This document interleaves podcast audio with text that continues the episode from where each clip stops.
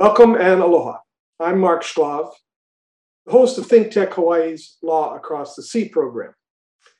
Today we're going across the sea to Kansas City to talk about Afghanistan. The United States' involvement in Afghanistan has been a strange journey. For 20 years, the United States has been at war in Afghanistan. We've heard very little about it in the daily news.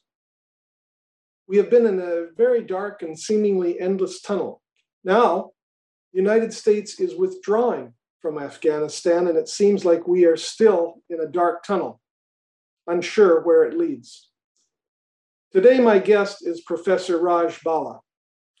Professor Bhala is the Brenneisen Distinguished Professor at the University of Kansas School of Law. He's also a senior advisor with the Dentons Law Firm and a Bloomberg On Point columnist. He is an authority on international law and the author of a textbook on Islamic law. Professor Bhala recently wrote an on point column for Bloomberg Quint about the history, current events, and future of Afghanistan. And I've asked him to shed some light on this journey. Welcome, Professor Bhala. Good to see you. Well, thank you. Aloha. It's a pleasure uh, to be here with you, and I'm humbled to be in uh, uh, mid, your midst and in uh, amidst a, a, wonderful library of, of programs that you've been offering over the years. So, thank you. Well, you're you're you're very welcome, and we you know we if you're ever in Hawaii, please uh, come by. I will uh, take you up on that. Um, now, you know, I, I want to ask you, you. You wrote a very interesting column, and a lot brought a lot of ideas and thoughts to my mind about Afghanistan and the withdrawal of the United States. And I want to kind of start at the beginning a little bit and, and briefly, what were the goals of the United States? What were the and what were the costs of and lives and money and what was the result of the invasion of Afghanistan by the United States? What what was that all about? Well, uh, and several great questions in there. So start with this, start at the beginning. What were the goals? Because the goals shifted over time. The initial goal follows immediately the uh, September 11th uh, terrorist attacks, September 11th, 2001, which of course were the worst attacks on uh, terrorist attacks on United States soil and resulted in the loss of um, roughly 3,000 uh, people, uh, Americans and, and, and citizens from other countries who had worked, for example, uh, in the World Trade Centers. And attention quickly focused on Osama bin Laden, uh, the head of Al Qaeda, um, and uh, his uh, uh other le- uh, Al Qaeda leaders um, who were uh, thought to be in Afghanistan and indeed were being harbored by the then ruling Taliban in Afghanistan. And so um, the thought was well, we need to um, capture um, and bring to justice Osama bin Laden. and the first go of that was right after the attacks um, to try and get the Taliban, persuade them to hand over Osama bin Laden. Now, the Taliban refused to. Uh, he was their ally and, and not a recent ally. He had been, and his Al Qaeda movement um, had, in effect, helped the Taliban uh, come to power uh, roughly during the 1996 to 2001 Afghan civil war. Uh, the um, uh, uh, Al Qaeda movement had um, provided, uh, if you will, additional military and extremist ideological firepower for the Taliban. Um, interesting story. Um, in, in March 2001, uh, I was in Pakistan uh, visiting uh, one of my former students and giving um, talks uh, in Pakistan. And um, uh, I, I, visited my former student's father in law, Muhammad Sadiq Kanju, who had been the foreign minister of Pakistan under uh, the government of Prime Minister Nawaz Sharif.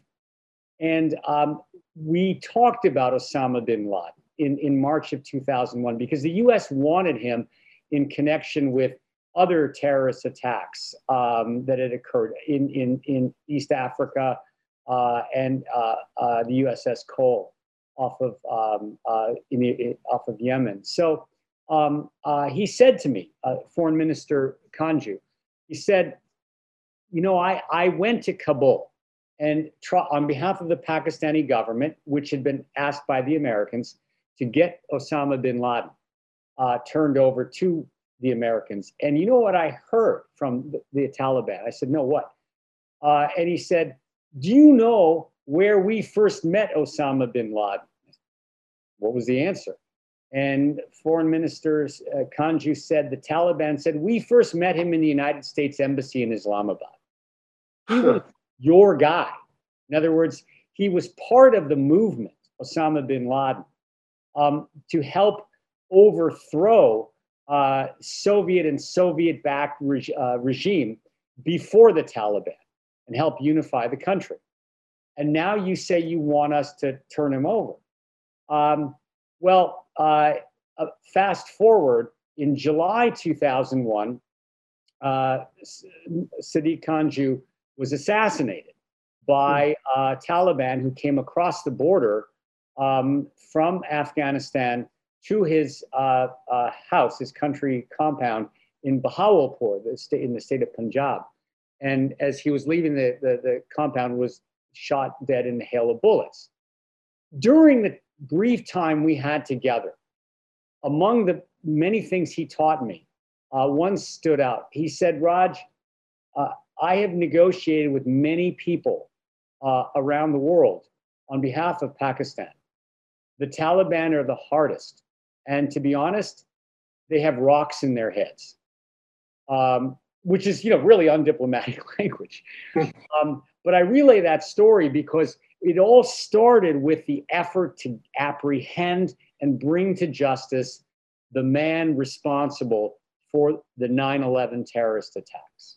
And and and who who are the Taliban? I mean, what what why did they have this uh, relationship with Osama bin Laden? So the ta- Taliban means students. Uh, Talib means students uh, in in uh, uh, uh, Pashto and in, Farsi, and they were they were students who had gone to um, madrasas, Islamic schools in various parts of the world, particularly in Pakistan, uh, sometimes in other other countries, um, and they they were students of um, so-called Islamic scholars. And um, their uh, uh, their goal was to unify Afghanistan in the post-Soviet era after the Soviets withdrew, um, under the banner of what they viewed as Islamic law, the Sharia. Now, their creation is really due to the ISI, the Inter Services Intelligence, that is Pakistan's intelligence agency. Uh, former Pakistani President Pervez Musharraf and other senior leaders of Pakistan have basically said, yes, uh, we, the Taliban are our creation, we nurtured them, uh, we supported them. Pakistan's interest in Afghanistan was to have um, an Islamist, a unified Islamist government uh, uh based in Kabul that um, was not friendly to the Soviet Union. Remember, in the Cold War, Pakistan was much more of our ally uh, than, than the Soviets. India was more the Soviet ally. Um, and the, the, the, the, Pakistanis thought that they could create the Taliban that would then come to power and that uh, Pakistan would have significant leverage over, um, over the Taliban. And thus, it could secure, in effect, um, the, the country to its immediate um, west. That proved uh, unsuccessful for Pakistan. Pakistan's long overestimated its influence over the Taliban. But that's how it was created.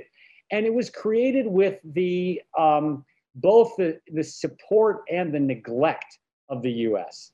After the Soviets withdrew in, in, in 1989, and then the Soviet Union collapsed in 1991, and we had won the first Gulf War, no one in the US wanted to make a, a, a, case for continued intervention, even by proxy, in Afghanistan. And I, I would commend to, to all of our uh, viewers um, Charlie Wilson's War. It's a great movie that makes the point about the ab- abandonment of, of Afghanistan. So uh, all of this happens with um, the, the tacit support, sometimes explicit support um, from the U.S., the, the growth of the of, of, the Taliban, and then uh, just its interest in, in wanting to be involved anymore in Central Asia. So the uh, the goal uh, ultimately of the invasion by the United States of Afghanistan was to get Osama bin Laden and the other terrorists that had caused the 9/11.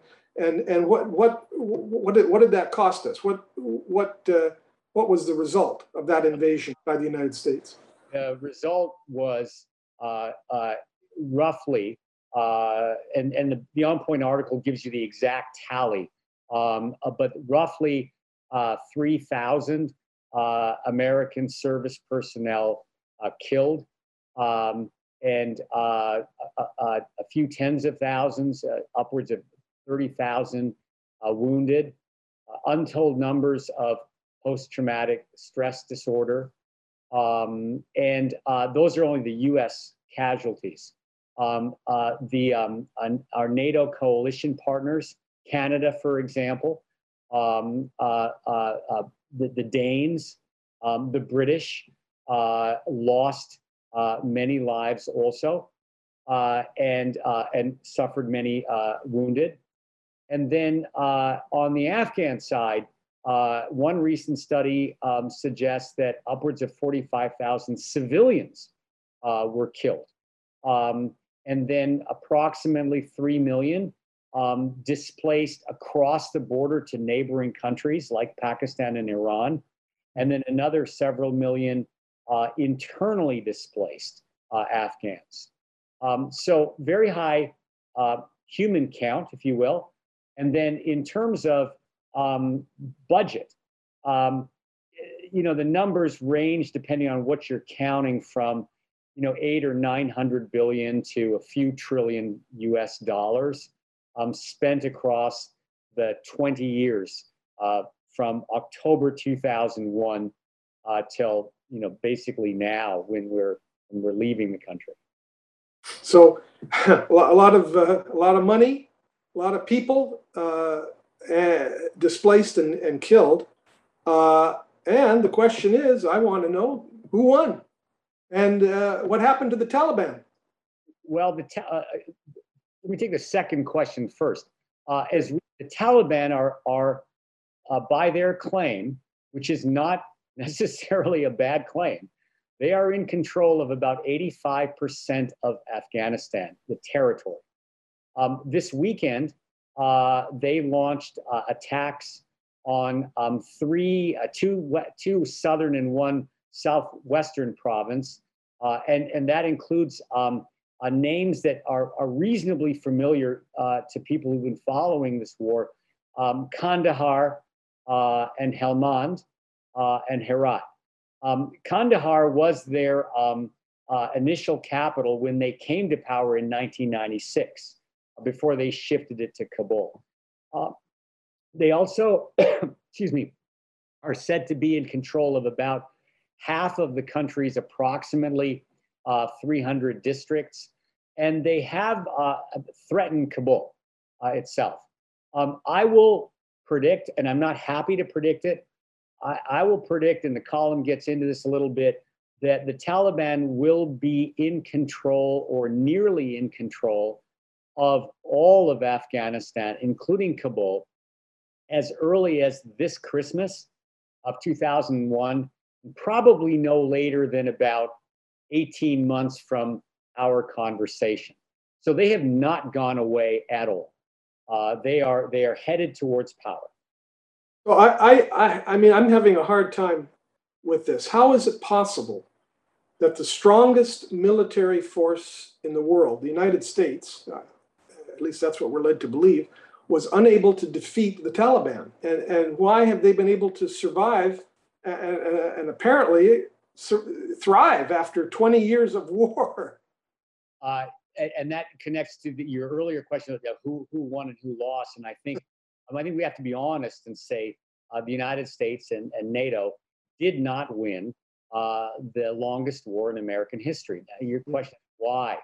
Um, there, there are multiple reasons, um, and and I I, I don't want to be um, um, you know pretend I'm an expert uh, on this, and I think time will teach us more. one of the reasons I think one of the one of the factors that is not a reason is our, if I may say, good-hearted effort.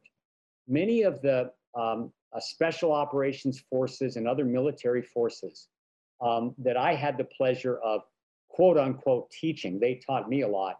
Um, I, I learned firsthand uh, about their, their work, their civilian affairs work, their work on nation building, if you will, setting up banking systems um, uh, in Afghanistan.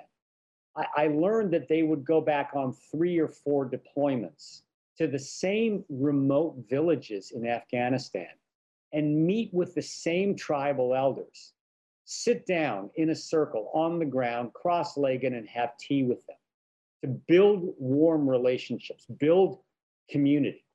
Um, it, it, it's, it wasn't for lack of effort. And I think as, as, as the war got on, ground on, we got smarter. We, we understood that um, uh, this was not going to be a military solution. It was going to be a political and diplomatic and relationship one. And you heard our forces speak much more about relationship building. And I think we did that. But I think initially, um, one of the mistakes we made was um, uh, ignorance of history. We go back and study modern Afghan history from the, the time of the what's called the April or uh, the Saur Revolution in, in 1978 that ultimately led to the Soviet invasion. Um, and then the, the legacy of the history and, and, problems the Soviets faced. I think we would have had much more pause. Um, I think we also um, did not know enough about Islam itself. Uh, many um, military said very uh, honestly and, and with melancholy um, when we were sent to Afghanistan, we didn't know Sunni from Shia. And if I may say, we were, we were taught the only thing is don't shake the hand of, of, a, of a Muslim with your own left hand. And this was scandalous, Professor Bhala, that, that we didn't get the proper training we needed, education. Now, of course, we wised up quickly and we, we did start doing that training. Um, so I think that was that that's a, a, was a contributing factor is rushing in without really understanding the the landscape and the culture.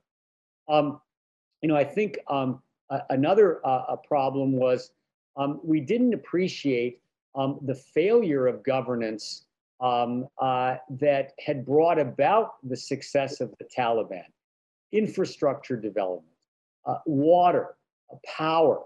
Um, when when we would go in and drive the Taliban out of a particular district, including Kandahar, um, then we would say then leave and uh, uh, uh, uh the remaining soldiers at, that we trained, Afghan government soldiers, um, would would be left to hold the, the the line against the Taliban.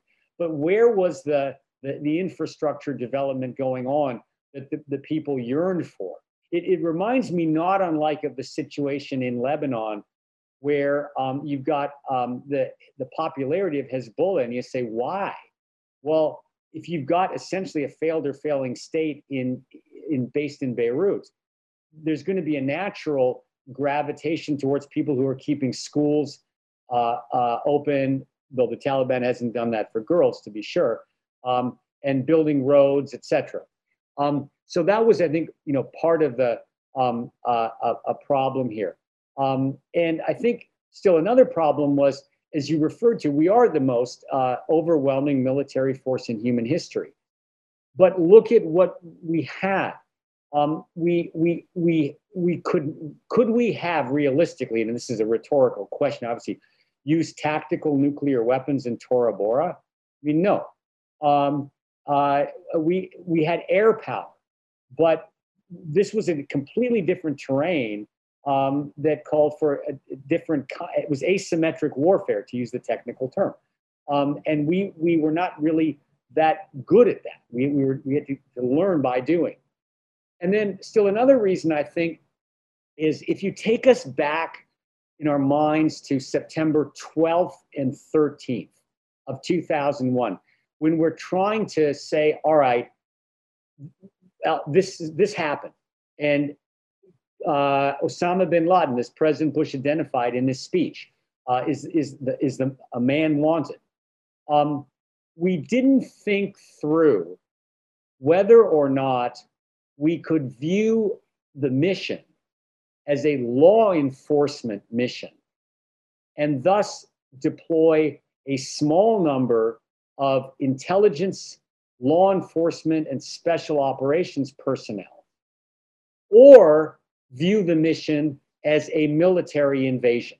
We never, we never really were presented with that choice of law enforcement versus war. Um, now, I'm not saying that the, the debate would have gone out in favor of law enforcement. In retrospect, it would have been nice to have thought that through um, more carefully. And critics may say, look, we tried the law enforcement. We tried to get the Taliban to turn him over. We had foreign ministers like Sadiq Kanju uh, try and bring uh, Osama bin Laden uh, to uh, American hands, and it didn't work. Um, but you know, and reasonable minds can can differ as to whether or not we we, we could have done more before going down the war paradigm. You, you mentioned that you had some involvement in teaching about Islam. What, what was that about? To, to U.S. forces? Is, is that correct? Yes, I was I was blessed, and I, I, I truly I feel that way. Um, in in in 2009 2010, uh, at the Command and General Staff College uh, at Fort Leavenworth, Kansas, which, as you may know, is the Army's elite training facility um, for its special operations forces, the Rangers, the Green Berets, uh, and also brings in uh, some of the special ops from other uh, branches, Navy SEALs, Air Force Marines. Um, uh, uh, the the, the Special Operations Command basically approached me and said, um, would you like to um, teach a course in, in Islamic law? And I had been teaching that course since coming to the University of Kansas in 2003 again, when I say teach, I really mean a student because scholars through the centuries have spent their entire lifetime um, studying Islamic law. And, and ironically, Islamic law was sort of my other specialty. My focus had always been on international trade law. Um, and we can talk about how those two sometimes come together. It's rather interesting. Um, so uh, when the when the army asked, I'm like, yes, I would love to do this. Um, so for 10 straight years, uh, I would commute over to Fort Leavenworth um, and we would do the uh, three hour session once a week on Islamic law. Um, and it was it was just so meaningful. Aside from being a great, you know, um, uh, intellectual experience, there there I am in front of the women and men who are keeping my free speech safe, allowing us to do a program like this. Um, and we'll go back into the theater because what they were all doing was they had all been posted in Afghanistan and or Iraq and or other uh, theaters in Southeast Asia, for example, um, where they were fighting Islamist extremism. And then they, they were selected as being the best of the best special operations forces. Um, and they would get a year to come and do a master's degree in international studies uh, at the University of Kansas. And my course was one of those courses uh, that they could take. Um, and um, uh, so at the same time, uh, I was finishing up the first edition of my textbook in Islamic law. And I owe them, again, a great uh, uh, debt because they helped make the textbook better as did a number of my, my research assistants at the University of Kansas. And now, um, as we speak, I'm working on the third edition of that, that Understanding Islamic Law textbook. And it became through no plan of my own. It was literally, you know, thanks be to God, um, the first textbook on Islamic law written by a non-Muslim American legal scholar. Uh, and, I'm sorry, you, you, you, you mentioned that that was important for us to learn about Islam. Why is that? Why, why was it, why, why in, in the military operation, why, was, why were these soldiers, why was it important to them to, to be taught that? They weren't taught it originally. Yeah, you you know it's the old uh, Sun Tzu art of war: know your enemy. Uh, mm. Problem that the French faced in Dien Bien Phu in 1954. They didn't know that who they were fighting, and we made the same mistake in Vietnam. We thought of Ho Chi Minh and the Viet Cong as as all about communism, when in fact they were very much about nationalism. They didn't want foreign powers um, in Vietnam. And likewise, the Taliban didn't want any foreign power. And uh, um, so that's one reason, just know, know the enemy. Second reason, um, it, which, which became clearer as the war uh, went on and as we started searching for peace, the peace agreement that we ultimately signed, and we would have fascinating conversations about this in, in the Islamic law class, is are there any Taliban, are there any Islamist uh, extremists, ones with whom you can deal? Are they all irredeemably radical and will for sure die for the cause? Or are, they, are there some who are more moderate with whom you can um, uh, deal at a bargaining table as we did in Doha uh, and come to an agreement?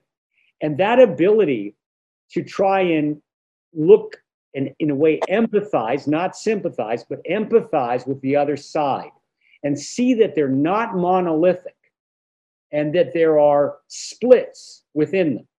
And that ability, then, if I may say, to exploit the splits in America's interest and work with moderates, that's something that requires an understanding of Islamic law because the splits are typically based on doctrinal differences, not just ethnic differences or political differences, but doctrinal differences about the Sharia, about Islamic law, about how you read the Holy Quran, or how you interpret a, a, a statement from the Prophet Muhammad, peace be upon him.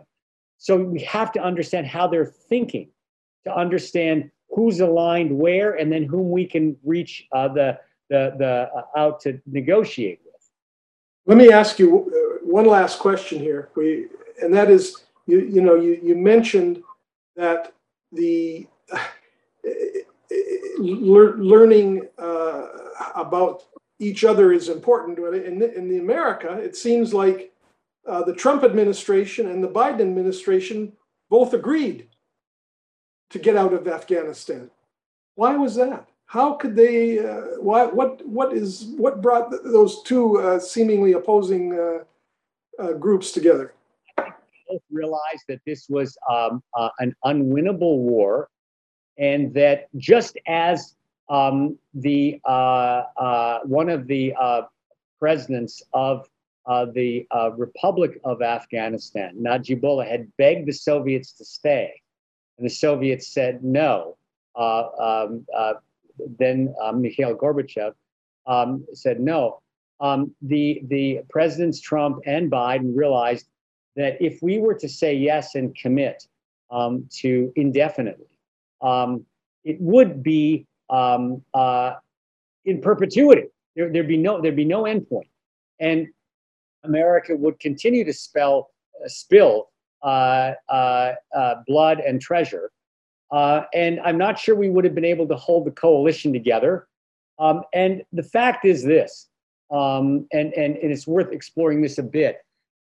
The, the, the, our coalition partners and the Trump administration and the Biden administration, quite rightly, in my judgment, viewed that the bigger strategic threat to the United States is currently China. Um, and so it was important to liberate America's um, uh, human capital and economic resources and pivot them out of Central Asia and into the Indo Pacific uh, region, um, where we are now confronting um, an in increasingly aggressive China, as I think you all very well know uh, in Hawaii. With you've all heard terms like the nine dash line. You've seen recently what's happened with the national security law in Hong Kong, even uh, being used to uh, with respect to the Olympic Games. Um, so uh, I think both the Trump administration and the Biden administration said no more of this endless war. The nation building won't work. It will be uh, an endless quagmire, and we really have uh, bigger a bigger uh, military strategic issue to, to deal with, and that's China in the Indo-Pacific. And, and I guess my my final question, I think I know the answer to in your on point column in reference to the 20 year invasion by the United States of Afghanistan, you ask, was it worth it? So, uh, what's your answer? That, that's the hardest question. And, and the, the column tries to leave it to each of us to make that decision. If we make the decision based on utilitarian philosophy, which you and I have been basically uh, conversing on, um, and you look at the, the costs, you could make the argument no, it's not. But then let me give you a radical view, uh, not necessarily mine, about US history. It came, it came out of a school of historians based, I think, partly in the University of Wisconsin called Empire Theorists, who said, look, the US is an imperial power, and just like we need to exercise our muscles so that they don't atrophy, we need to continue to exercise our military to keep it world class. In that sense, Afghanistan was quite an exercise, and we developed a lot of um, techniques and intelligence and strategies, etc. If we take a different philosophical premise, which philosophers call deontology, that we, we judge and act for its intrinsic goodness, and we ask, you know, was it worth it? Was it intrinsically good to invade? Was it intrinsically good to conduct the operations that we did? I have a hard time answering that because I know there were so many, as I said, good hearted people from our side who were trying to do the right thing and their, their behaviors were good. But on the other hand, I can't easily say that invasion is good in itself, um, that it's morally justified. So I, I think I'll leave it at that and say that I'm still pondering your question. Well, I, I greatly appreciate you sharing your knowledge with us, and hopefully, we can get out of this tunnel and see some light somewhere uh, in all of this. And I appreciate you. Thank you very much, Professor Raj Bhala. I thank you for being my guest today. Aloha. Thank you. Aloha.